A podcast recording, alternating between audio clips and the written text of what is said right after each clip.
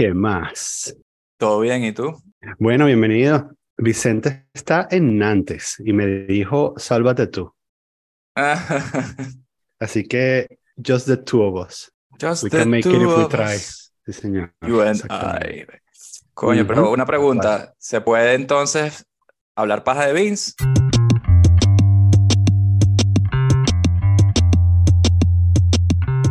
Quiero saber qué tan diva es cuando le invitan al podcast. Sí, les tienen que, le tienen que mandar las preguntas por escrito y tal. Coño, él estaba en Nantes en, en un evento de su trabajo, ¿no? Algo así debe llevar. Sí, claro. Claro, ahora que está entregado la maquinaria, lo compraron con, con beneficios sociales. Sí, marico. Pasó de un jefe corporativo a un jefe corporativo pero con ponytail, ¿no? Exactamente, sí. Coño, qué de pinga. No, vale, eh, de verdad que yo admiro mucho su, su, su viaje del héroe, ¿ah? Lo he estado siguiendo Sí. bastante con la... Sí, ni que, ni que lo hubiésemos planificado, eh, habría salido como, como salió. Excelente contenido. Ahora tiene que pasarle una vaina horrible así para, que, para Exacto. volver otra vez a subir el rating, ¿no? Sí, sí, sí. Bueno, eh, puede ser algo así como la peli esta, como El abogado del diablo, por ejemplo. Ah, ¿Sabes? Como admira Nunca un al, al jefe. esa la hicimos en Cine Millonario, por cierto. sí, Me obliga a hacerme sí, un plot. no lo vi. Te la, te la puse de bombita. Sé que lo hicieron, pero no lo vi. Trajimos un pana que es pana mío, abogado de, de Venezuela, y Ah, wow. le dimos ahí ese, ese ángulo. Bien, bien, qué profesionales, vale. Sí, bueno, Le- sobre todo porque él hablaba de cuando trabajaba en pajaritos y vainas así, y todo ese, Ajá, todo ese peo de ahí, el contraste, ¿no? Cool. Sí. Bueno, viste mi fondo, ¿no? Obviamente. Sí, sí, mira, ajá, They Live. Muy bien, porque en esto terminamos nuestro chat la última vez.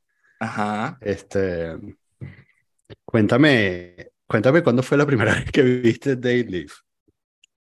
Coño, pues te vas a sorprender, pero la vi hace, no, no tendré ni dos años que la vi la primera vez, ¿ah? Ajá, ajá. Sí, ¿Y cómo hacías, cómo pudiste hacer publicidad sin haber visto Live? ¿Cómo A lo mejor si lo hubiese visto, no hubiese hecho. Sí, ¿verdad? Sí. Este, sí. Ah, Increíble, increíble. De hecho, eh, la otra vez que, que chateamos, Ujú. y, y la verdad que en ese sentido no sé si va a ser malo o a lo mejor bueno que no esté Vince aquí, porque Ujú. todo venía un poco por, por el episodio este de. ¿Cómo, cómo se llama? Lo de Atlantis. ¿Cómo, cómo, lo, cómo lo titularon? El, Sí, la, la no sé qué cosa de la Atlántida. El, eso. Sí, Fate of. Atlantis, ese era un juego de. de, de de- computadora. ah. Sí, The Fate of Atlantis es el juego de Indiana Jones, exactamente. No, no Ah, es el de. Indiana Jones. Ajá, Y yo, ahí- cuéntame más. y, y yo te escribí ahí porque dije, coño, a nivel usuario, yo creo que quede claro aquí que obviamente filósofo no soy, ni sociólogo, ni nada de esto, pero a nivel usuario, Ujú, sí se me quedó la vaina de cómo es que están volviendo otra vez la gente, empezando por ustedes, a, Ujú. a revivir estas vainas de, ay, Atlántida, mm, podría ser y vaina, y tú dices, coño, pero esa vaina no estaba superada ya, eh, esas vainas, ¿no? Entonces, yo vengo aquí a hablar de eso, con un poquito del, del lado del- del- de ser escéptico. Ok, ¿Qué es ser escéptico hoy en día? Yo creo que no es lo mismo que Wow. antes. ok, ajá. Eh, Cuéntame más. Y, y luego, Mm. y luego tú me dijiste, bueno, si quieres vienes. Y yo te dije la frase de I'm here to kick ass and chew bubble gum and I'm all out of gum. Sí, Esa frase yo la tengo, volviendo al- a los videojuegos, la tengo más actuada por el juego Duke Nukem. No sé si lo jugaste alguna vez. Duke Nukem claro, por 3D. supuesto. Ujú, Que fue después que yo me enteré que la frase venía de, Sí. de esta peli de Leaf, ¿no?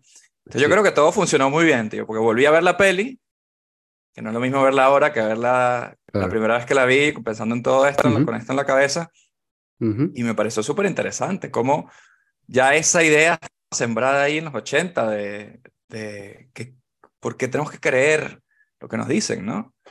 Así que me pareció súper cool y me la, me la reviviste, ¿no? Entonces, sí. veamos qué, qué sale aquí de esto, porque a mí me, me interesa saber, ya te digo, a nivel usuario, cómo podemos afrontar ser escéptico hoy en día. No es tan fácil como antes. ¿no?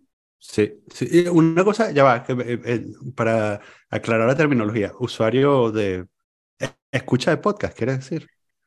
Usuario que yo soy, mira, yo soy como el, el protagonista de Leaf, soy un carajo humilde de la calle, que no soy filósofo, ¿vale? No sé, yo, solamente escucho podcast de gente más culta que yo y... Mm. Pero, pero me, me, embargan las dudas igual en esta época en que vivimos. Yo quisiera saber, podemos nosotros, ¿vale? Los usuarios, a nivel usuario, discernir un poco la paja, cómo no sentirnos tan, tan engañados continuamente. Um, Vine con todo hoy, ¿eh? Sí, yo no estaba preparado para esto, como siempre. Sí, no, tú sabes que vamos a hablar de, de la abogada sí, diablo. Sí, ¿qué, qué, película viste el año pasado? Sí. Este, no, pasó estaba Sergio Monsalve, que lo hace ya muy bien. Sí. A ver, eh, una de las cosas que deja claro, eh, perdón, sí, una de las ideas con las que juega uh, Day es la, uh, preeminencia o la inescapabilidad del metamensaje como instrumento de dominación de las masas. Además, yo creo, y esa, esa, uh, esa película, además, yo creo que hereda mucho de la contracultura de los 60, ¿no? Es como, o sea, en los 60, todas estas ideas, finales de los 50, eh, con los beats y tal, todas estas ideas estaban fueron introducidas por primera vez en, en la sociedad y fue cuando se todo el movimiento de contracultura y tal. Y, y luego, eh, o sea, tuvieron que pasar veintitantos años para que comenzaran a cristalizarse eh, estas ideas en, en, productos de consumo masivo. Pues hay una contradicción inherente en Day Live, que bueno, que es un producto de consumo masivo, con ciertos niveles de producción, que a la vez es una crítica eh, al, al, al, sistema de dominación, ¿no? Entonces, eh, no voy a poder citar al, al filósofo correcto, pero eh, eso, en sí, eso en sí es parte del proceso de abaratamiento del, de, de, este, de darse cuenta de que, del wokeness, es, parte del, incorporación de la crítica y luego incorporación y, solapamiento de la crítica, este, bueno, decir, ah, mira, eh, ahora vamos a presentar este producto empaquetado para consumo masivo, en donde sí se, admitimos que hay una crítica al sistema, no sé qué cosa, y vamos a venderlo como entretenimiento para separarlo de la crítica seria, ¿no? Entonces, para, para, digamos, de alguna manera cerrar los espacios para, para que eso eh, devenga en un movimiento de masas que destruya las estructuras de poder. Entonces vamos a empaquetarlo como una, una comedia con que la gente se siente inteligente al verla, eh, pero que te use los, los medios del, o los mecanismos del, de los medios masivos para eh, que cuando la gente lo consuma, eh, se sienta un poco inteligente, se sienta un poco satisfecho, es como, como, como una hamburguesa de McDonald's, ¿no? Te sientes satisfecho en el momento y luego, bueno, no tengo una indigestión, pero de alguna manera o sea, estás consumiendo calorías vacías, ¿no? Entonces, en, este, en el mismo sentido. Eh, y a mí me encanta la película, por cierto, o sea, eh, y me parece que además eh, si no lo hubiese visto sería mejor, sería peor persona. O sea, si no, si no hubiese visto esa película cuando era más chamo. ¿Y cuándo la viste tú? ¿La viste, ¿La viste de chamo? La vi de como a los 16 años, como a los 16 años, una bien así. Esa película es como, a ver, yo tenía, yo tenía, como 12, 13 años cuando salí, cuando salió y la vi eso como 10 años después, no sé, algo así. El 80 a finales de los 90. Sí, la Pero me parece curioso que digas, que digas, o sea, la película fue número uno cuando salió, creo que fue el primer un número uno o el único número uno de John Carpenter, pero me, me parece que gracioso que digas eso porque yo la imagen que tengo de la peli o sea, no es Matrix. Yo creo que la definición que dices tú más es de para Matrix, ¿no? Que es una superproducción, acción, te venden un montón de cosas y de repente sí te puede despertar esa, esa idea de un momento, aquí hay algo más, ¿no? Sobre todo cuando eres muy joven y la ves. Pero esta peli yo la siento, este tipo eligió a un luchador de lucha libre que nunca había actuado de protagonista. Después de que le dieron opciones de actores y tal, dijo, no, yo quiero a este tipo. Entonces él, te va a decir que lo hizo cutre, pero la peli de, ya sé que son los 80, pero se, ni siquiera rescata en el barrio chino, se siente tan cutre como esta. Yo creo que está hecha pequeña un poco así precisamente por eso. creo decir, el, el anzuelo o el, o el, caballo de Troya ha podido ser más espectacular incluso, ¿no? Para engañar a, más, gente. Sí, eh, Matrix es el equivalente, a pesar de que, de que las Wachowskis no, las, los, las Wachowskis no estaban... Bien, bien. No estaban, eh, no habían alcanzado el estrellato, era como el preestrellato, pero el equivalente de Matrix sería como el MCU, ¿no? Como entonces, tú, mm, estás, estás, viendo una película de Marvel y tú sabes que estás viendo entretenimiento puro, por más críticas que despierte, eh, eh, es entretenimiento puro. Esta, deliberadamente o no, esta película de Carpenter tiene, por supuesto, valores de producción más bajos, pero sí, sí tiene algo de nivel de producción. O sea, está bien hecha, ¿no? O sea, no es, no es una película cutre, no está hecha con una Super 8, ¿no? Bueno, ok, sí, también tenemos que establecer los, eh, los peldaños, porque mira esos aliens. eso, eso en sí mismo es una estética. O sea, eso en sí mismo es una decisión estética. El tipo no es que se quedó sin plata, sino que esa es su forma de hacer película. Es como la, sabes que además él es como eh, eh, uno de los herederos de este tipo, de Roger Corman. Sí. Que famosamente, no importa cuántos películas haya hecho, todas las películas de Corman eran iguales, ¿no? Eran, como, parece que tuviesen tenido 50 mil dólares y, para, hacer la película y ya, ¿no? Y tú haz lo que te dé la gana, pero que me cueste menos de esto, por favor. Exacto, exacto. exacto, exacto. Entonces, eh, tiene ciertos niveles, cierto nivel de producción. Entonces, eh, y eso en sí mismo hace que, que tú te creas un poquito más lo que te está diciendo la película. Yo creo que además juega muy bien con, con la intención pero no es una película completamente cutre. Y ese mismo, eh, ese mismo proceso es parte de lo que te decía de la incorporación al mainstream, de la crítica contra el mainstream. O sea, mm. porque si tú haces una película no de Podía ser demasiado espectacular, ¿no? Tenía que tener. Exactamente. No, y no es no es que hay una gran conspiración para integrar esto al mainstream, es que es un proceso natural de integración del, del, de las ideas en el mainstream, ¿no? Eh, es como, ¿sabes? En esta época, si, si, alguien hace eso con una película del MCU, tú dices, no, no, te comes nada. O sea, si eso es el mainstream, imagínate qué otras cosas estarán sucediendo en la sombra. Pero si viene, que sea un joven director y hace, bueno, en este caso no es un joven director, se hace un, director que, hace, que, que famosamente hace películas de bajo presupuesto y hace una crítica en contra de, no sé, eh, cualquier cosa que puede estar ocurriendo ahorita, eh, tú dices, ah, mira, wow, qué interesante esto, pero el mismo hecho de, de, el mismo acto de hacerla ah, es parte del proceso de... no, pero me gusta eso que digas que, que hasta qué punto lo hizo queriendo, o sea, son cosas que pasan, ¿no? Mm. Cosas que van, tienen que pasar, ¿no? Sí, tienen que, sí exacto, es que eh, tienen que pasar. Y además. Get Out, este ¿la podemos meter en ese? ¿O Get Out era ah, mucho eso, gracias. Eso, eso está bueno, porque, claro, Get Out está mucho mejor producida, ¿no? E incluso, o sea, hay películas más baratas que se hacen hoy en día que, no que tienen menos nivel de producción, ¿no? Pero yo, yo creo que este pan habita también un espacio distinto porque Get Out en sí misma. O sea, si tú eres el director uno de los directores negros más prominentes, o él, director negro más prominente, eh, la tentación de hacer una película woke es muy grande, ¿no? Hmm. Y Get Out no es necesariamente una película woke, me parece a mí. Pero yo creo que él es prominente ahora, porque no sé si tú conoces los programas de sketches de, de Kian Peele, ¿no? Que es de donde sí, claro, claro. Que es buenísimo. Eh, más bien la sorpresa era, ¿este carajo hizo esta película? Este carajo va a dirigir una película, sí, exactamente. Sí, puede ser. Puede ser. El mérito es que, no sea tan aleccionador ahora. Sí. No sé si viste Nope, por ejemplo. Sí, el Nope, no, Nope. pues eh, Nope, yo no sé, a lo mejor puede, puede recordarnos incluso a Day Live, en el sentido de que si quieres encontrar, vas a encontrar. ¿Sabes? Eh, mensajes ahí que no son necesariamente el homenaje a, a Tremors, ¿no? Que aparece desde el principio.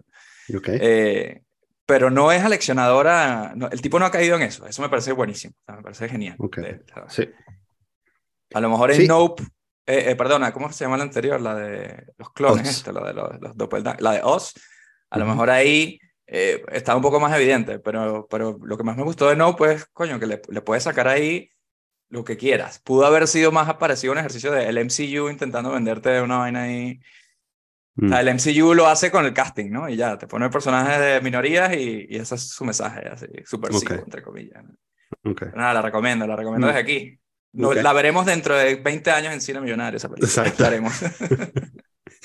este, no, no la he visto porque no he conseguido dónde, dónde verla fácilmente. Este, esa es básicamente mi, mi, mi excusa. El, pero estoy pendiente. El, sí, entonces, eh, pero volviendo al... ¿Por qué conectaste tú esto con el escepticismo?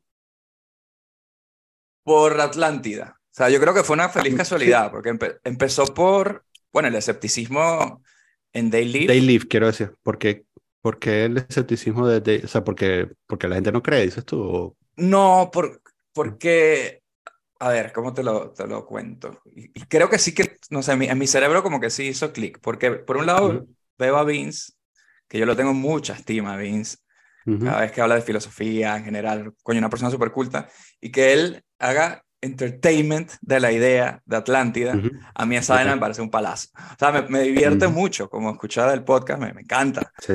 Y...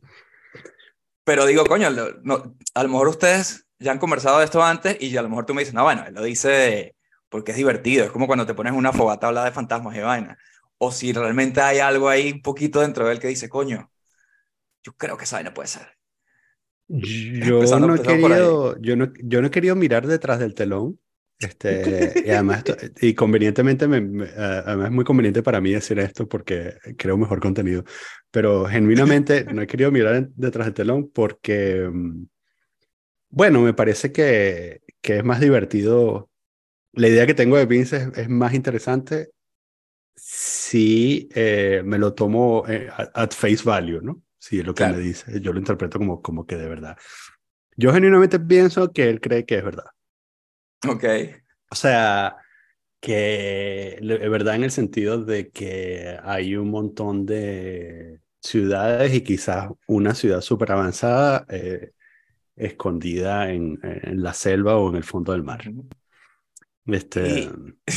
sí, además ha hablado del programa porque, a ver, yo tengo, un, yo tengo un amigo que se llama Álvaro Godoy, que no sé si nos escuchará. Sí, sí, Pero él es muy, una persona que yo aprecio mucho y además es también una persona muy, muy, crítica, muy inteligente, investiga mucho, no, no habla paja, no es una habla paja.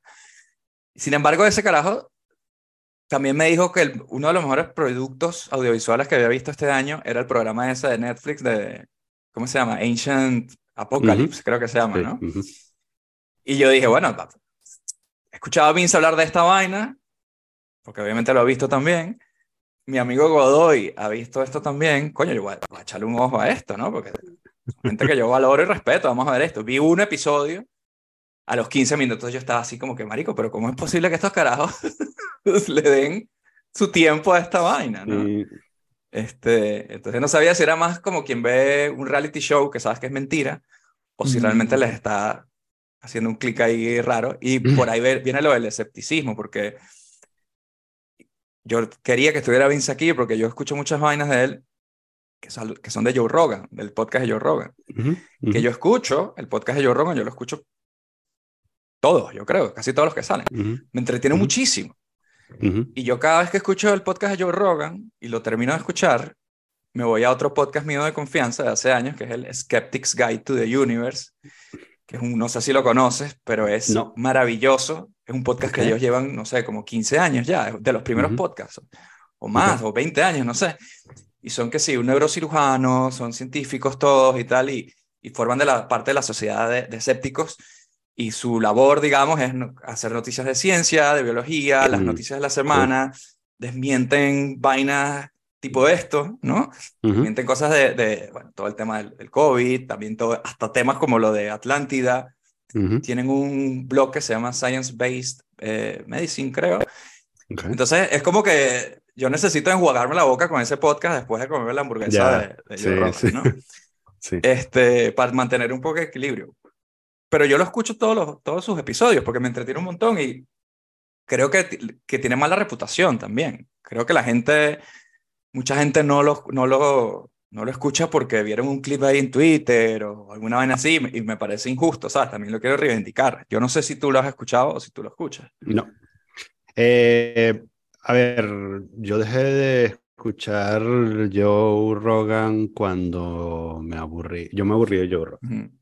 Okay. Pero, no, o sea, me parece que tiene invitados muy buenos, me parece que es un gran entrevistador. O sea, me encantaría poder hacer una entrevista de tres horas así. O sea, el tipo, me, me encantaría meterme lo que se mete. Sí, que te tienes que andar se, inyecta, se inyecta una vaina en el cerebro eh, para, para, ¿sabes? para tener esa mente como un motor, para poder ser empático, eh, abrir a la gente. la única otra persona, ¿cómo es que se llama este tipo que es un cómico? Eh, Mark Maron. Mark Maron. La única otra, gracias, la única otra persona que yo he visto entrevistar a alguien así es Mark Maron, que también es un crack. Pero claro, Mark Maron hace una entrevista de una hora, ¿no? Sí, Entonces, este, pero también que, ¿sabes? Agarra un entrevistador y a un entrevistado y lo abre así y el bicho termina llorando o termina, ¿sabes? Contando una vaina personal así de que no la contaba nadie. Yo he escuchado, bueno, escucho también a Mark Maron mucho, de hecho lo escuchaba antes que Joe Rogan.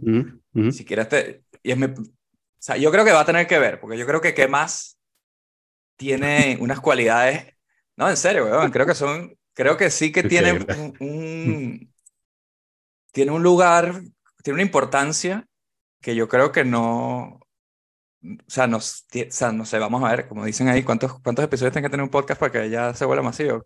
300, dicen, 200. Sí, no tengo idea, porque yo pensaba que eran 100, pero no, resultó que no. Coño, en Cine Millonario vamos a cumplir 200 dentro de poco. Mm, Estamos ahí esperando mm. que venga Edgar Ramírez todavía. Mm. Eh, coño, ustedes son para mí, el otro día lo pensaba, a ver, si, a ver qué te parece esta comparación. La Sofía Inver y Carlos Rangel de, de, hoy en día. Qué bonito, vale. Gracias. Estaba escuchando a, a este pana del corito histórico, a, Javier. Sí, Javier. Y decía, coño, o sea, como espacio venezolano, obviamente, por eso te comparo con, con, ellos y no con, unos gringos. Como espacio, no, ¿dónde hay? ¿Dónde hay? Ah, pues o sea, que no sean chamos, porque a lo mejor hay algunos programas en Venezuela de podcast que intentan hablar un poco más de, sociedad, de política o lo que sea, pero son gente bastante joven. Entonces, y yo lo siento, bueno, ya yo cumplí 40, cumplí 40 hace dos meses, ya yo nada, nada que me diga un veintañero voy a, a respetar, lo siento, marico, es así. Entonces, me parece que tiene su, su sitio, no, te parece, este, o sea, bueno, gracias, pero... Ahora, tú decides si tú eres Carlos Rangel o Sofía Inver, eso ya te lo dejo.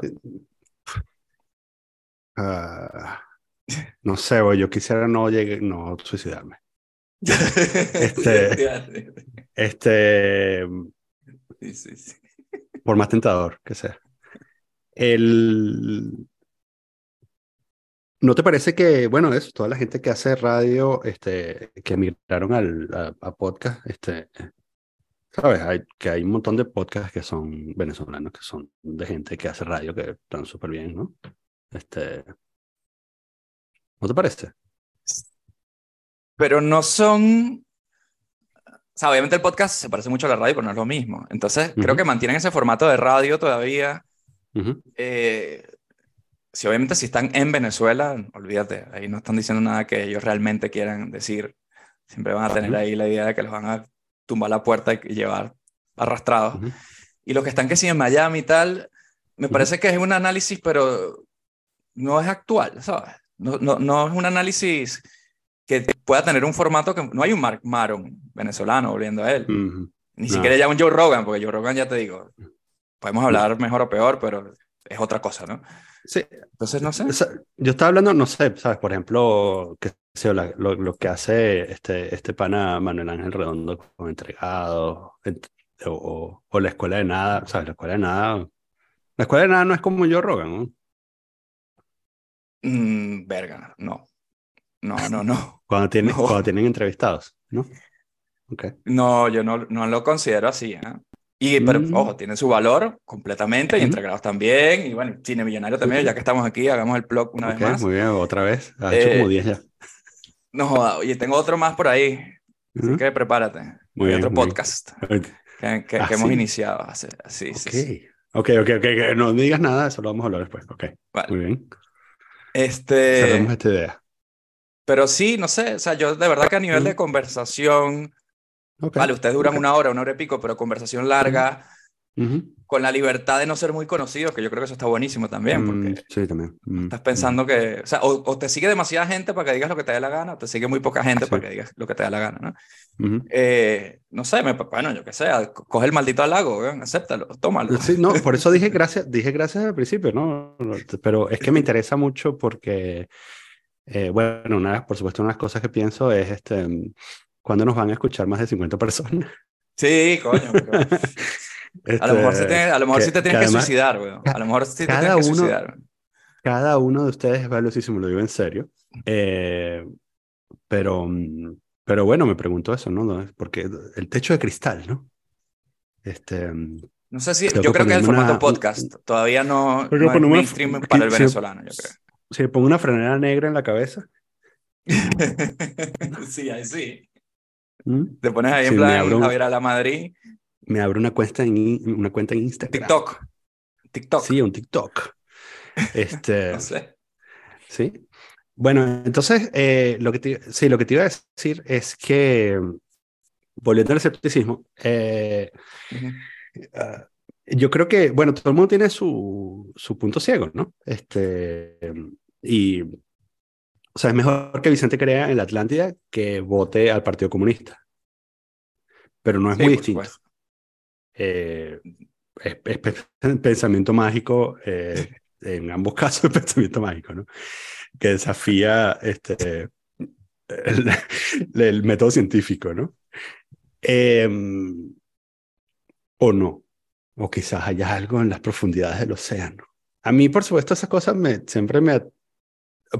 Por, esto que... mm, el conocimiento pre-internet, ¿no? Siempre me fascinó el Triángulo de las Bermudas, no porque Es de vaya- pinga. no porque crea que es de chévere, pero esa cosa, cuando no había internet, eh, era, era más fascinante, ¿no?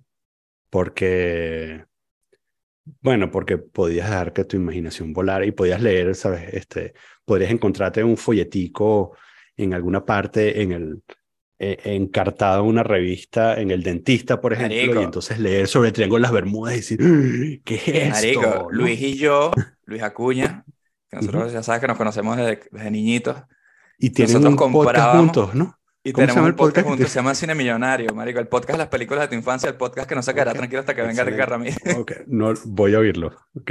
Mira, el, com- compramos la revista de, aunque usted no lo, aunque usted no lo crea, de Ripley. ¿Te acuerdas de esa revistica? Claro Que que, la vendían en los sí. kioscos. ¿eh? Claro que Verga, sí. Esa vaina nos encantaba. Entonces, Sí. ahí, ahí- ahí había todo eso, ¿no? El, el monstruo lagonés, fantasmas, Sí. vampiros. Ujú. Esa vaina es fascinante. Y yo creo que ni siquiera es porque éramos niños, que también. Pero Sí. si no hubiera internet, como dices tú, yo estaría comprando mi revistica de esas también. Sí, claro. Yo- pinga, yo, no o me pelaba, no me pelaba, este, eh, cuando era chamo, este, y, en- íbamos, qué sé yo, de viaje, eh, y normalmente en Estados Unidos, ¿sabes? Cada, cada pueblo de mierda tiene un museo de Ripley, Ajá. y entonces, este, y yo obligaba a mis padres a que me llevaran al museo de Ripley porque me fascinaba esa vaina, ¿no? Y además es la misma exposición en todas partes, pues es como una franquicia. Ah, sí. Este, sí, no veías el programa de, con Jack Palance, que pasaban ahí Claro, en Omnivisión. Claro que sí, claro que sí, me encantaba, toda esa vaina me fascinaba, ¿no? Este, toda esta, además, esta, esta rama, bueno, que donde está Nancy, pero también está un montón de cosas, la criptozoología, Ah, eh, bueno. que además nada más por el nombre es algo que me parece fascinante, me parece un nombre hermoso, ¿no? Sí, eh, sí, sí. Ahora la criptozoología así- trata a los crypto bros como especímenes. Exacto, sí, exacto, exactamente, sí, se ha, se ha abaratado también. Este, una de las cosas que en este episodio, voy a hacer un plug de un podcast que tengo yo, eh, Dale, en coño. este episodio que alabaste, que alabaste tanto eh, sobre Escocia, una de las Ajá. cosas que, Buenísimo, marico. estaba, que estuve pensando eh, durante ese viaje también era porque, claro, como fuimos, fuimos al, al eh, cuando pasé por enfrente de las, del montón de museos y tiendas que hay ahí alrededor de, del lago, pensaba que era una lástima que, era una lástima que, el, que existe, es una lástima que existe internet o que el, la divulgación científica llega al punto en el que es también mainstream y entonces hay menos, o sea, todo el mundo sabe que es una farsa. Sí, vale, perdió magia el mundo. No hay, un, no hay un espacio, exacto, no hay un espacio para la magia, ¿no? Y eso, de la misma manera, eh, de la misma manera como Twitter es un espejo del horror humano, eh, tener acceso a la verdad absoluta es un espejo del error humano. Es, es, es eh, el, un mecanismo que nos permite darnos cuenta de que estamos atrapados en esta nave espacial mm. eh, y que la mayoría de las partes ya las conocemos. A pesar de que hay, muchos, hay un montón de sitios vacíos en el mundo, conocemos bastante bien lo que hay. Y no hay nada mágico a lo que aspirar. ¿no? Sí, o sea, sí y no, porque también hay una vaina que es que, eh, o sea, como que se cambian las, los mitos cambian, ¿no? Y ahora lo que antes era el Loch Ness, ahora es el mito de, de la, de la vacuna que mata, o, sí. o estas cosas, ¿no? Entonces, también, volviendo a lo de Day Live, que uno creía que se las sabía todas, o yo creía que me las sabía todas con temas como ese, como la de COVID o cualquier cosa, políticos, ¿no? Temas políticos. Ah, yo pensaba, yo creía en la posición venezolana en su día y tal. Ese tipo de vainas, te das cuenta que uno también no tiene la verdad absoluta por mucho que tengas acceso a toda la información del mundo. No, no, nos, no, nos volvimos todos personas que los, lo conocen todo ya. Nos sigue pasando porque de alguna manera tenemos que creer en paja. Así tengas todo ahí, o, ya te digo. Entonces, por ese lado, a mí me parece bien, volviendo a lo de Vince, me parece bien entretener la idea de que, ¿por qué no pudo haber una mega civilización y que pasó no sé qué y no sé cuánto? Es. O sea, yo, yo me gustaría poder ser escéptico al 100%, pero es jodido. Yo creo que siempre hay que dejarle un poquitico ahí a, este tipo de cosas y no estoy cayendo en lo de mierda de, que vuelan, vuelan, ¿no? Eso ya me parece lo más, un poco cutre, ¿no? Pero creo que no, se nos ha demostrado en los últimos dos años que la verdad absoluta no está en Internet. Por mucho que todo el mundo parezca creer que está de acuerdo con que es así, ¿no? Todo el mundo parece que se puso de acuerdo con unas vainas y ahora mismo puede decir un momento. Pero el breakthrough, el contagio breakthrough no era tan único. ¿Sabes? Ese tipo de vainas, ¿no? Sí. Y a mí me da rabia que, que se me vea la cara de huevón, pero se me sigue viendo. Me sigue quedando la cara de huevón con tantas cosas. Entonces, no sé. ¿Quién crees tú que evite que la verdad salga a la luz? Ah, los Illuminati, por supuesto. no, no, no, fuera de joda. Eh, porque, ¿Por qué la verdad no sale a la luz? Porque yo creo que muchas veces, si, si ha salido... Nos informaron sobre el COVID. Bueno, en el caso de COVID sí, sí, yo creo que es verdad lo que dices, que obviamente a los seis meses o a los tres meses de esa vaina, ¿qué coño iba a saber nadie? Y el método científico se basa en que se cambia de opinión y que se descubren vainas. O sea, echarle la culpa a la ciencia porque pasaron vainas, pues tampoco me parece justo, ¿sabes? Yo, sí creo que había un poco de gente echándole bola y obviamente que con, con 7 mil millones de personas esperando a que, a que saliera una vacuna y una vaina para que encima se, se, se ahí nitpicky con, con lo que pasó, con lo que salió, ¿no? Este, pero creo que, que es eso, o sea, no, no creo que haya nadie ocultando verdades, o sea, porque ser escéptico al final es bueno, porque si tú eres escéptico es porque puedes creer, o sea, la, teoría de conspiración, por ejemplo, hablemos de ella. La teoría de conspiración tiene extremos, pues, no, que el, que el lago Ness no no lo quieren decir, porque yo qué sé, por poner un ejemplo, pero sí han existido conspiraciones. Eso es así. Sí han existido conspiraciones. Hay reglas para tú detectar más o menos porque una cosa no es plausible. Mira, ¿por qué coño el hombre se llegó a la luna? Bueno, coño, que cuántas... Hay edificios en la NASA repletos de, de papeles hasta el techo, de códigos y vainas que, tenían que haber sido falsificados para, para, engañar a la gente y cuántas miles de personas tenían que haber estado metidos en la vaina y que todo el mundo se cayera la boca y, o sea, es una cosa bien, bien complicada que pasara, ¿no? Pero el asesinato de Nisman en Argentina, por ejemplo, si tú te crees que esa cara se suicidó, pues yo sí te, te llamaría bien huevón. ¿sabes? claro. Entonces siempre va a haber eso ahí, siempre va a sí, sí, se puede. Mm. Unas sí y otras no, no sé. por cierto, eh, justo porque las casualidades no existen, el martes estaba, mm, no me acuerdo que estaba oyendo eh, o pensando, pero caí otra vez en esto del, del hombre no llegó a la luna. Ajá. Eh, Porque ahora están volviendo, ahí está, está otra vez uno, un nuevo programa ya de llevar a la ¿Ah, primera mujer a la luna también, que eso sí que no se hizo en su vida. Sí, claro, bueno, exacto, están volviendo a la luna y todo eso, pero eh, no me acuerdo por qué, porque fue que, que empecé a pensar en esto. Esto, por cierto, paréntesis entre paréntesis, el, esta hipótesis de que el hombre no llega a la luna, por supuesto, es una, eh, un, una historia montada por los soviéticos porque eran unos incompetentes y no pudieron llegar a la luna primero que los americanos. Coño, propaganda eh, rusa siendo propaganda rusa, ¿cómo no? Porque el, porque el comunismo genera incompetencia, ¿no? Científicos brillantes en un entorno de incompetencia. Corrupción. Entonces, eh, sí, tantos años, tantos años de conocimiento humano perdidos en la nada, como lágrimas en la lluvia.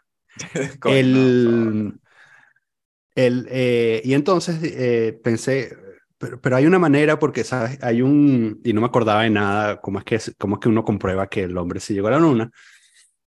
Pero bueno, para decirlo aquí, porque, y esto es una de esas cosas, bueno, qué lástima que existe Internet que me costó, o qué bueno, que me costó, ¿sabes? Como 15 segundos encontrar la respuesta, ¿no? Así como que, literalmente, ¿no? O sea, como que, porque tenía más o menos idea de qué es lo que hay que buscar. Hay un, hay un reflector de láser en la luna, en, en la luna, puesto por el Apolo 11, un espejito, ¿no? Básicamente. sí, exacto, un espejo. Si tú apuntas un láser de aquí para allá, puedes, puedes no solo ver el reflejo, sino calcular la distancia entre la Tierra y la Luna eh, con un margen de centímetros, ¿no? Entonces, es un instrumento que es muy de pinga porque uno sirve un propósito ingenieril y segundo demuestra que los carajos se llegaron a la Luna el día que dijeron que llegaron a la Luna. Porque tú también podrías decir, bueno, quizás el Apolo 11 fracasó, pero sí llegaron los del 12 o los del 14, ¿no? Que ya es una mentira de mierda, ya llegaron. O sea, Que ya, exacto, ya, exacto. Este, pero, mm, pero bueno, eso, está el espejito ese, ¿no? Entonces, bueno, ese espejito fue puesto ahí por el Apolo 11 y lo pudieron comprobar y tal, y esa es la razón de por qué. Entonces, eh, eh, a, mí muchas veces este, el mismo escepticismo me lleva a pensar que muchas de las teorías de conspiración son, en el fondo, eh, mecanismos de captura para extraer beneficios de la gente que se las cree. O sea, mm. eh, como, como, las, como las sectas, ¿no? religiosas, quiero decir. O sea, el propósito de las sectas religiosas eh, es extraer dinero del, de los creyentes, ¿no? eh, y me parece que... O cogerse a todo el mundo, si es posible. Ah, o, las dos cosas, o, las dos cosas. Sí, que eso es como la, la trifecta, ¿no? Como la, Porque solo robarles el dinero si me puedo coger a todas las mujeres de esta vaina también. Exactamente. Paso. Exacto. Entonces, eh, eh, porque me parece difícil de creer que hay tantas cosas que están demostradas que no puede ser que genuinamente tú creas esto que te cuesta 15 segundos resolver en Internet, ¿no? Y si lo que dice Internet, y si tú piensas que lo que dice Internet es falso, también tienes que asumir que entonces esto es una conspiración de decenas de miles o de cientos de miles de personas que jamás han hablado sobre que ese espejo en realidad no existe, no está en la... Coño, hay un episodio de Big Bang Theory, huevón, que, que ellos hacen el experimento y todo, y lanzan el láser y llega el láser y ¡ah! están todos felices ahí, y no me acuerdo quién era Penny, una de estas como que no entendía, pero ¿cuál es la gran vaina? Marico, esto demuestra que el hombre se llegó a la luna, ¿sabes? O sea, que es hasta mainstream, salió en una serie súper conocida, entonces, coño, si sigues pensando eso, también mucha gente no quiere creer. Y hay una vaina que me pasa con lo de, lo de Joe Rogan, que yo también, para ciertas cosas, coño, me, me, da rechera, porque obviamente él, o sea, él no tiene la culpa de que sea la vaina más escuchada del mundo, ¿no? O sea, él también tiene, si él quiere ser un carajo que habla paja, fumado, pues también que cómo va a rechazar, ah, no, es que Joe Rogan me, me desinformó, y bueno, bueno, pana, también tú tienes algo de culpa ahí, ¿no? Pero él a veces como que se repite con algunas vainas que, marico, nadie te dijo ya después de la tercera vez que lo dijiste, mira, las pirámides se hicieron así, ya sabes, weón. Ya está, no lo siga sacando y el bicho lo vuelve a decir, es como, verga, entonces ahí sí me desconfío un poco de verga. o no, tiene, o no, no, hay nadie que le diga, oye, marico, las pirámides se hicieron así, mira, este, mira este documento de tres párrafos, te lo explica muy bien. De la misma manera, él invita a muchos locos que y los deja hablar, ¿no? Y entonces, y los deja hablar eh, con la, en muchos casos con, con la premisa de que estos locos están diciendo la verdad científica, ¿no? Y entonces, em, y algunas personas lo critican porque, bueno, porque están desinformando o porque dejaste hablar a este loco y tal. Me parece... También es que, o sea, ¿cuál es la diferencia entre entre eso y, o sea, entre Joe Rogan invitando a un científico genuino o un científico loco y eh, este pana, ¿cómo se llama? Me blanqueé. El que hacía conexiones, el programa de la... No, conexiones, el programa de la, de la BBC. Eh, era Sagan. Ah, Carl Sagan. Sí, era Sagan. Bueno, X. Un programa de divulgación científica de la, de la BBC, cualquier programa de divulgación científica de la BBC, ¿cuál es la diferencia entre Joe Rogan y eso? La audiencia es más o menos. Neil, Neil deGrasse Tyson, vamos a ponerlo más. No, eh, perfecto, Neil deGrasse Tyson, perfecto. Eh, tú podrías adjudicarle valor a, a Neil deGrasse Tyson, pero en el fondo son ambos productos de entretenimiento. O sea, no, no, ninguno de los dos te están dando una charla científica que, para, que, para la cual tienes que leer unos papers para poder entender, ¿no? O sea, no te están diciendo algo. Marico, Neil deGrasse Tyson tiene un comediante en todo su show. Que hace, él dice una vaina y el comediante dice un chiste y, se están cagando más de la risa que, que dar. Exacto. Entonces, info así súper potente. Son productos de entretenimiento y no. Y, y pensar que, que alguno de los dos. Eh, te está sirviendo el contenido para que tú lo asumas como una verdad, eh, bueno, eh, o, eres, o eres muy naif o tú decidiste, bueno, entregarte a la ignorancia. Claro, pero por eso yo te decía lo de nivel usuario. Cuando yo digo, yo, como nivel usuario de... Eh, ¿Qué culpa tengo yo? ¿no? Puede ser llamarlo ingenuo, pero dices, al final, cuando, si estás escuchando un podcast de tres horas cada dos días, donde hay 20% de, de, desinformación, imagínate, o lo que sea, y luego hay otras cosas muy potentes. Sí, tú puedes decir, bueno, pero tú no has buscado más, no has leído más, es tu culpa también. Pero a nivel masivo, coño. pero no tienes el tiempo para tampoco, porque el, el, sistema te oprime para que, no, para que no busques la verdad. Aunque Daniel, tú sabes que tú, tú tienes la culpa de que yo escuche yo Rogan, ¿sabes eso? Ah, sí, ¿por qué? Yo dije, yo dije específicamente tú. Yo dije yo Rogan en algún momento. No, mira cómo fue la vaina. Después de que hicimos los primeros episodios de Cine Millonario contigo y con Vince. Ok. okay. creo que hicimos Point Break o hicimos Rambo, no me acuerdo, ¿no? Que ya yo te empecé a seguir, empecé a escuchar este podcast. El poeta de la metralleta. El poeta de la metralleta, Rambo. este, mm, hubo un día que tú retuiteaste eh, un artículo de Brian Greene, el, el físico, ¿no? ¿Qué? ¿Sí? Y yo me lo leí y dije, coño, me, me, encanta, me encanta lo que ha escrito este hombre aquí, yo no lo conocía. Yo a nivel usuario, de nuevo, eh, eh, me encantaba eso, pues Neil deGrasse Tyson, me leí el libro de, de, A Brief History of Time ahí, intentando entender lo que podía, bueno, siempre me interesaron esas vainas, ¿no? Entonces, coño, Brian Greene me gustó mucho por cómo comunicaba en ese artículo, ¿no? Y dije, coño, quiero ver, ya yo escuchaba muchos podcasts, ya te digo, escuchaba Mark Maron, escuchaba así más, más tipo de entrevistas largos, ¿no? Entonces me metí en Google y digo, coño, ¿dónde hay una entrevista con Brian Green? Quiero verlo, hablar. Brian Green, Brian Green, a ver dónde ha salido, coño, no me aparecía nada y de repente sale aquí, Brian Green en el podcast de Joe Rogan. Yo había escuchado que existía ese podcast, pero nunca lo había escuchado. Entonces dije, bueno, vamos a escuchar a Brian Green y me, me escuché el podcast de Brian Green, que son tres horas buenísimo, el tipo hablando de todo lo que yo quería, ¿no? En profundidad. Y ya, bueno, solo bastó con eso. Y luego dije, bueno, vamos a seguir. Y bueno, aquí estamos. Entonces no es malo, pero no es malo, coño. O sea, es, es, como tú te lo, te lo tomes, como, te lo, como lo lleves tú, ¿no? También, este, sí. Y ahí... Me estoy leyendo el libro de Brian Greene ahora, de Till the End of Time y vainas así, o sea, que así sea solo eso.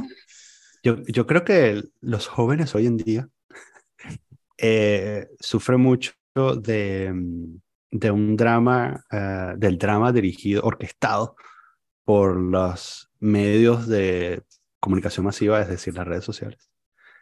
Eh, porque, mm, bueno, se generan muchas discusiones acerca de la, la validez de, eh, o, o, sí, la validez de que existan eh, este, estos comunicadores slash entertainers como, como Joe Rogan, ¿no? Em, y, bueno, porque despierta pasiones por, bueno, sus posturas, porque imita un poco loco, mm, eh, qué sé yo, porque habla de cazar animales o, o de, o de cámaras de, privación sensorial. pero a mí lo que me, me atrajo sobre todo de él es porque él es comediante. Porque yo, bueno, no te contaba ese otro chisme que empecé a hacer stand-up desde el año oh. pasado. ¿Qué hacemos hablando paja? Como desde julio del año pasado me, atreví ya aquí en Madrid. Mierda, qué peludo. Sí, marico, es una vaina muy loca. Ok, todavía me termina esta idea y hablamos de eso. Ok. Este, entonces yo lo agarré también por ahí, porque yo lo conocía que sí, que salió en una serie, que él se codea con, grandes comediantes, invita a muchos comediantes, y para mí los episodios de, de científicos locos o de cazar animales o de UFC, yo no los escuchaba o no los escucho, porque eso me da más ladilla. Yo me lo escuchaba por puro entretenimiento, pero en el camino se te empiezan a colar ahí los episodios de... Claro. Del carajo de Ancient Apocalypse, y así, ¿sabes? Sí, del Atlántide, vaina. Este, y, y, el otro, por supuesto, la otra causa célebre es este eh, Jordan Peterson, que además está, está en un proceso de unwinding brutal, que es como, es como un choque de trenes en cámara lenta. Eh, que no sé si has visto, hay gente que está muy, muy, muy molesta en la internet y hace supercuts de, de eh, Jordan Peterson diciendo tonterías, porque están operando, esta gente que lo hace y esta gente que se molesta mucho, está operando bajo la premisa de que lo que está viendo no es entretenimiento. Entonces, mm. o sea, lo que, lo que no sé si es una, si es una cuestión de edad, de madurez, o bueno, como tú, lo que tú llamas usuario, pero, o sea, todos los que estamos, la mayoría de las personas que estamos vivas hoy, nacimos, fuimos criados por la televisión y los medios de, de, difusión masiva. Muy poca gente no fue criada, de las que está viva, no fue criado de esa manera, ¿no? Tienes, ¿sabes? 25, o sea, 20, 25, 30, 40, 45, 50, 60 años eh, siendo alimentado por estos medios, eh, ¿todavía de verdad crees que lo que estás viendo es información y no entretenimiento? La información está en las cosas aburridas que lees o mm. los libros aburridos, está fuera de todo lo que te da dopamina. O sea, si mm. algo te está ahí dando un subidón de dopamina y ah, si no es aburrido, sospecha. Esto, sí, si no es aburrido, sospecha, más o menos, ¿no? Este, a menos que, bueno, bueno, si tú eres un psycho que te, se, excita leyendo papers, chévere. porque, bueno, buenísimo, ¿no? Monetízalo. Pero, pero todo lo que... tú estás, estás viendo un video y entonces el video tiene un millón de views. ¿Tú de verdad crees que esto no es entretenimiento? Ahora, ahora es mucho más evidente, porque antes tú lo veías en televisión y decías, bueno, quién sabe cuántas personas están viendo la verdad en este momento. Quizás soy solo yo y cinco carajos, ¿no? Como, O, los programas de la radio de las 3 de la mañana.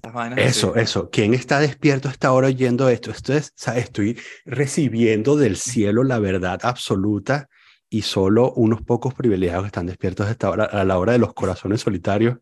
La hora del gato. la verdad. Sí, eso, exacto, la hora del gato.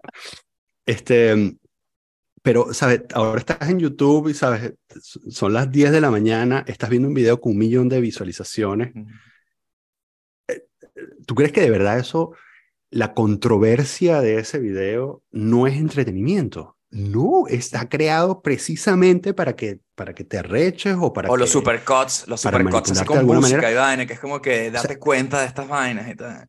Y si, y si, alguien, y si además tiene un cierto, o sea, si no es alguien en, en, en el baño de su casa, en el carro, este, grabándose así medio choreto y tal, si tiene un mínimo nivel de producción, significa que alguien puso plata para que tú estés viendo eso y te estés arrechando. En otras, en otras palabras, hay una persona o un grupo de personas que está canalizando tu ira de alguna manera, para no decir la palabra manipulando me recuerda el documental este, el de Zeitgeist. Yo me comí esa vaina con papas fritas. Claro, yo también, yo también me la comí así que, uff, qué bueno esto, vale. Esto me Pero como más gente no sabe esta vaina y tal. Sí, sí, sí, sí, también, por supuesto, por supuesto. Entonces, eh, no sé, o sea, es que no lo dan en el colegio o es que...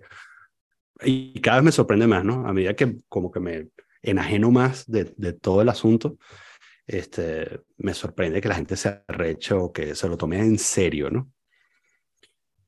Quizás es una cadena de monetización y todo el mundo está simulando estar molesto. Eso puede ser, ¿no? Y es una. sí se arrecha, porque es nosotros como venezolanos nosotros sabemos a nivel político lo que es arrecharse con alguien por un tema político de verdad. Sí, también. Arrechar de verdad. Eso no, yo no lo finjo, y ellos tampoco lo fingen. Sí, yo también. Eh, eh, hacer stand-up en Madrid de ser burda mm. peligroso empezando a los 40 años. ¿Cómo? Cuéntame el proceso mental. Yo no lo hubiese hecho.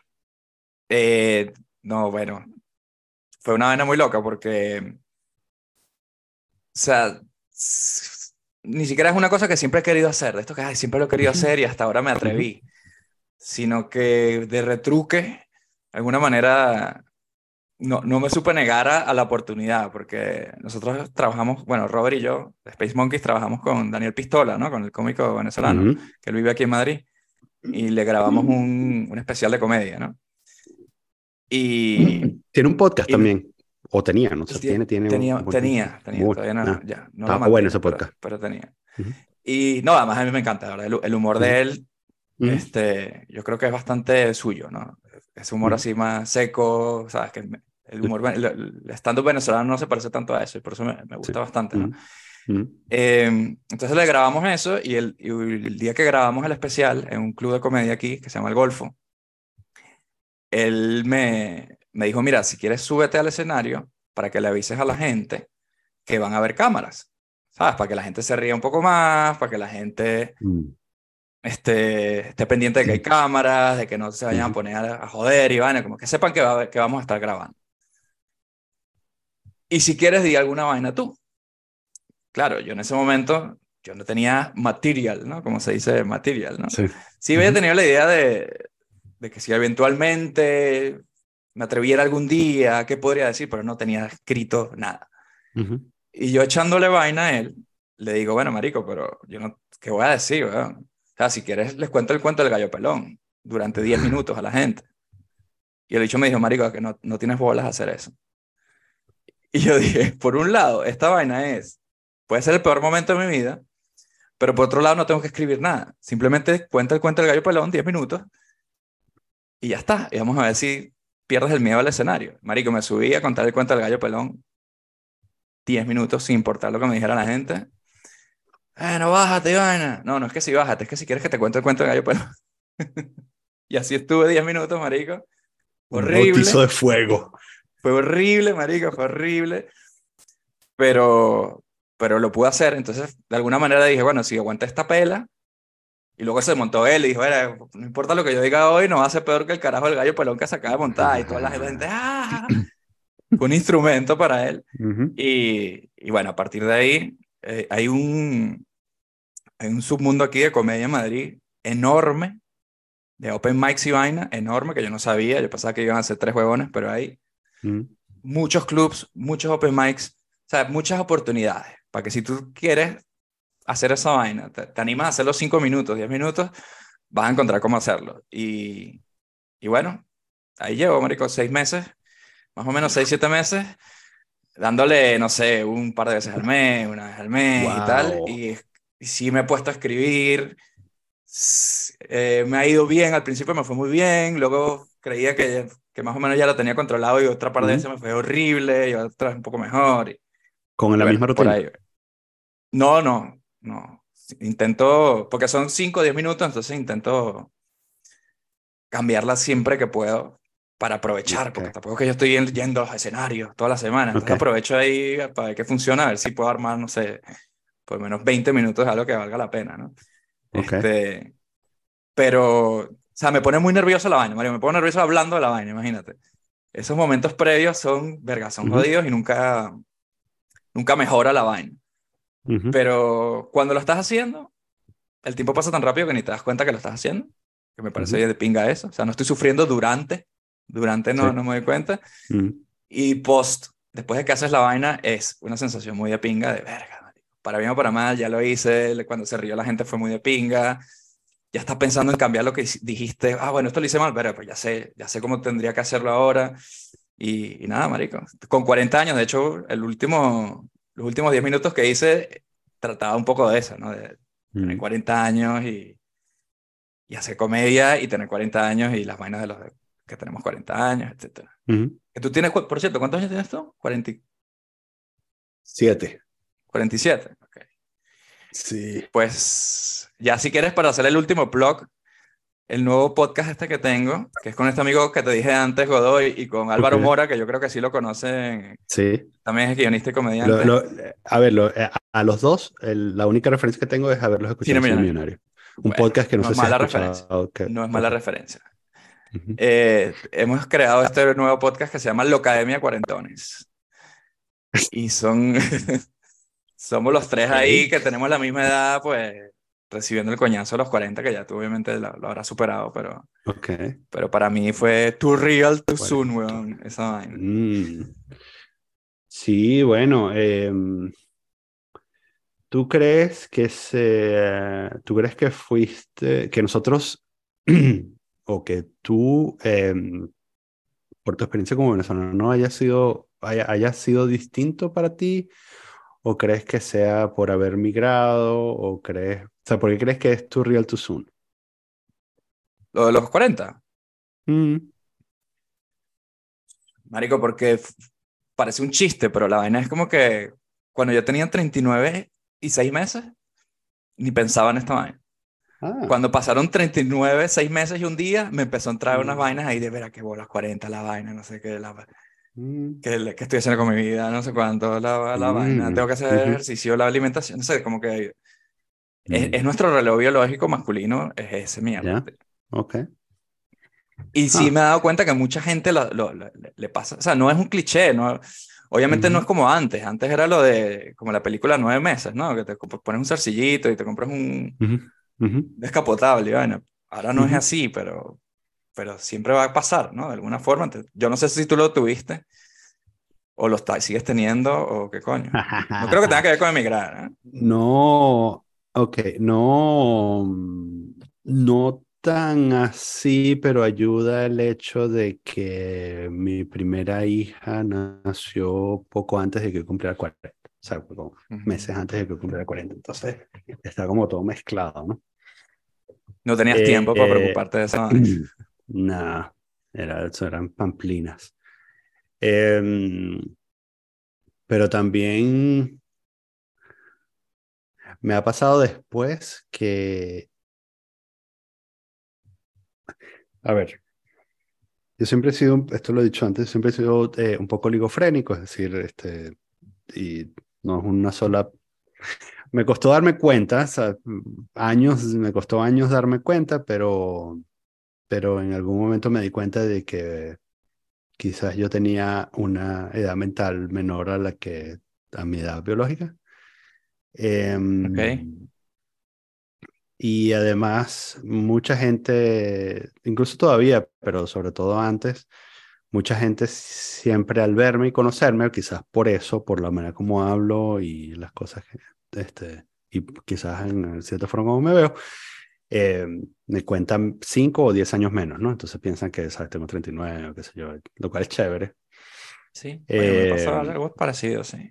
Sí, pero, pero, eh, em, y últimamente lo que me ha pasado es que he estado como tomando más en cuenta de, la edad que tengo y es una mierda porque mm, uno no me siento así, o sea, no me siento con la edad que tengo. Y, y dos, me, parece, me parecen ideas negativas. Me parece que no debería estar pensando en eso, debería estar pensando que tengo 10 años menos porque es una forma de poder um, eh, mantenerme joven, ¿no? Entonces, además yo siempre consciente, eh, inconscientemente, pero luego conscientemente he hecho un esfuerzo por, digamos, enterarme de las cosas que pasan. Entre los chamos. Siempre, entre los chamos, siempre, sí, como el, el meme ese de... Steve Buscemi De, de Buscemi, exactamente. What's up, fellow este, kids? What's up, fellow kids, exactamente. Entonces, eh, me eh, sobre todo porque pensaba, o sea, siempre pensé que tendría hijos, no sabía que lo iba a tener tan tarde, pero entonces una de las cosas que no quería tener el generational gap que, está, que existe entre, entre mi papá y yo, que es mucho menor que el que va a existir entre mis hijos y yo, porque... Bueno, winning, ahí mm. ya ganaste. No, el que, tenía mis, que teníamos mis padres y yo, mis padres y yo era menor que el que tenemos. Ah, era menor. tener yo. Ah, ok, ok, ok. Sí, porque me tuvieron, más jóvenes. Me, tuvieron más jóvenes. Entonces.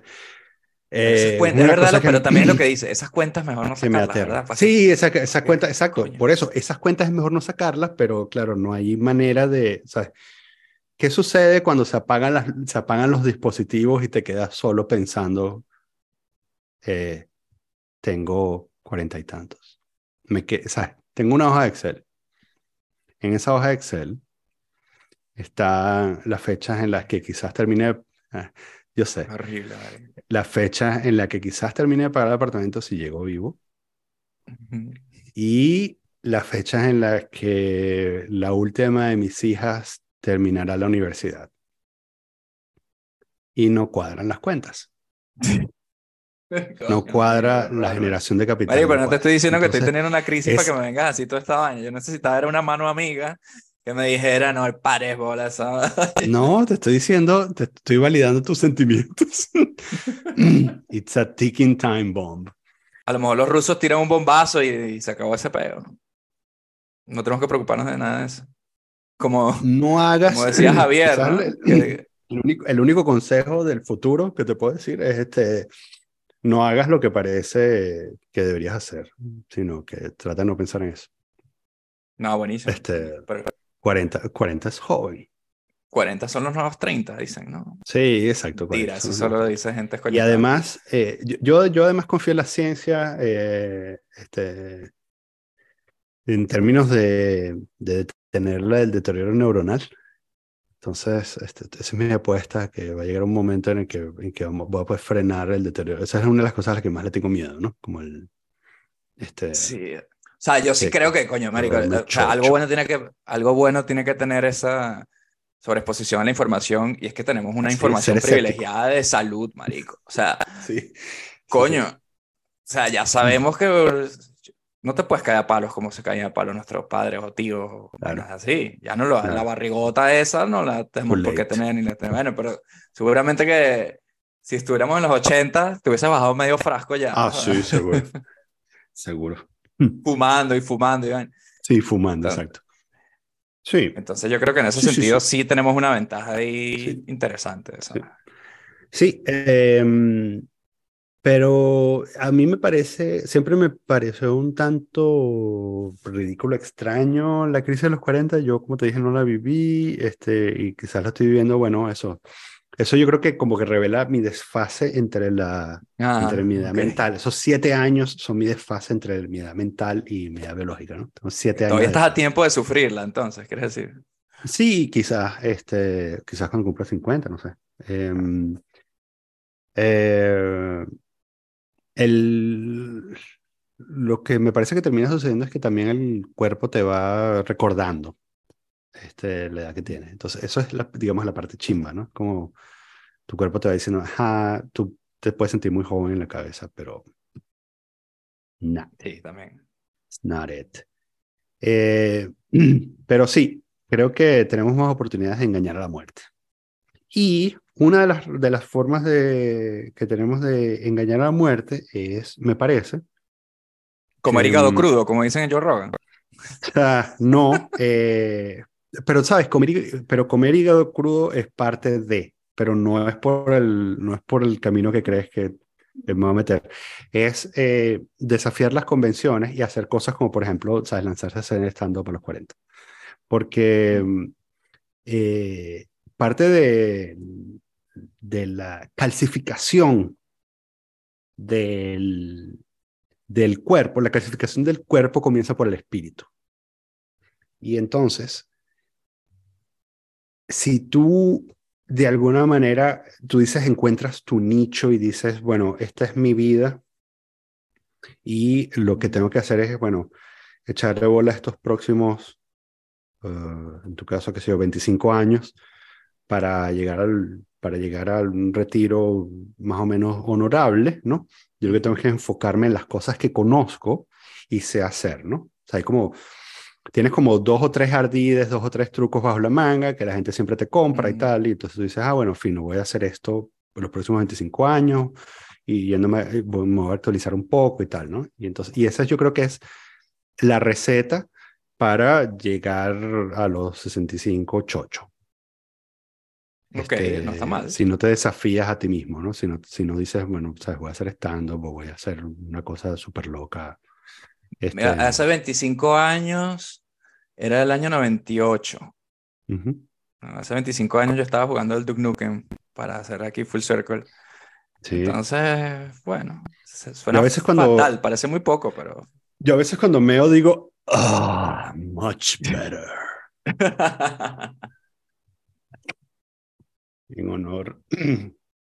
Duke Nukem cuando estoy, cuando estoy buscando, cuando estoy buscando una vaina digo, where is it?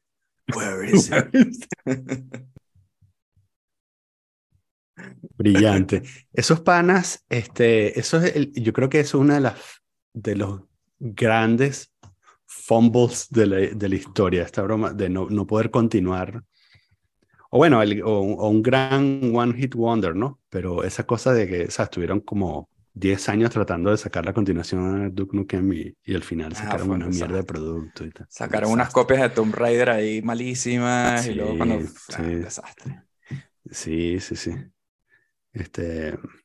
Pero bueno, eso es, eh, y es el tipo de cosas que, que te llevan también, o sea, a, medida, a medida que uno me como que las, la, la apuesta o lo que arriesgas se vuelve eh, eh, mayor y entonces te da más miedo eh, lanzarte, ¿no? Entonces, pero si no lo haces, el, las consecuencias son aún peores. O sea, la consecuencia de no arriesgarse a, hacer cosas locas. Sí, sí, es que totalmente. un, viejo. de hecho, de hecho hay un, con esto del stand-up, hay un momento donde a veces pienso que solo con 40 podía haberlo hecho. Porque ahora mm. mismo, si tengo un show, una vaina, y es como que, verga, ¿qué, voy a decir? Digo, marica, ¿qué importa? Tienes 40, ¿qué mm. coño madre? Son unos chamos ahí, son gente que se sube 5 minutos, o sea, me sabe mierda. Y yo no voy a, yo no voy a hacer un carajo de, de stand-up de carrera. Estoy haciendo esta vaina porque es una espina que, que me quiero sacar y lo estoy gozando un montón. Entonces, le quitas hierro al asunto un montón y a veces ves a, a, otros que están ahí como que, mierda, esto es, mi vida se va en esto. para mí no. Por, ese lado, creo que es la única forma ¿no? que, tuve. Sí, bueno, es el asunto de que de, eso, no tener nada que perder, ¿no? Eso es. Este, Jugar como. Por eso el año que viene viene ese OnlyFans. Jamás, nada. Jugar como Marruecos en el Mundial. Exactamente. Exactamente. Bueno. Bueno, Daniel, coño, a ver si para la próxima se aparece Vince y le doy derecho a réplica. Espero que no se haya tomado mal. Sí, queda pendiente. Yo crea que él cree en Atlántida. Tenemos que hacer una, tenemos que hacer una, una réplica. Claro que sí. Este, en la que Vince defienda, nos venga con los, los la demostración científica de que. Con su carpetica, que venga con su carpetica así, mira, aquí, es que aquí están las vainas. Aquí estos papeles, aquí dice que. Sí, sí, sí. y bueno, y nos vemos también, eh, a él estará invitado y tú también, ya tú sabes dónde, ni lo voy a decir ya. Nos vemos pronto por ahí, estamos programando.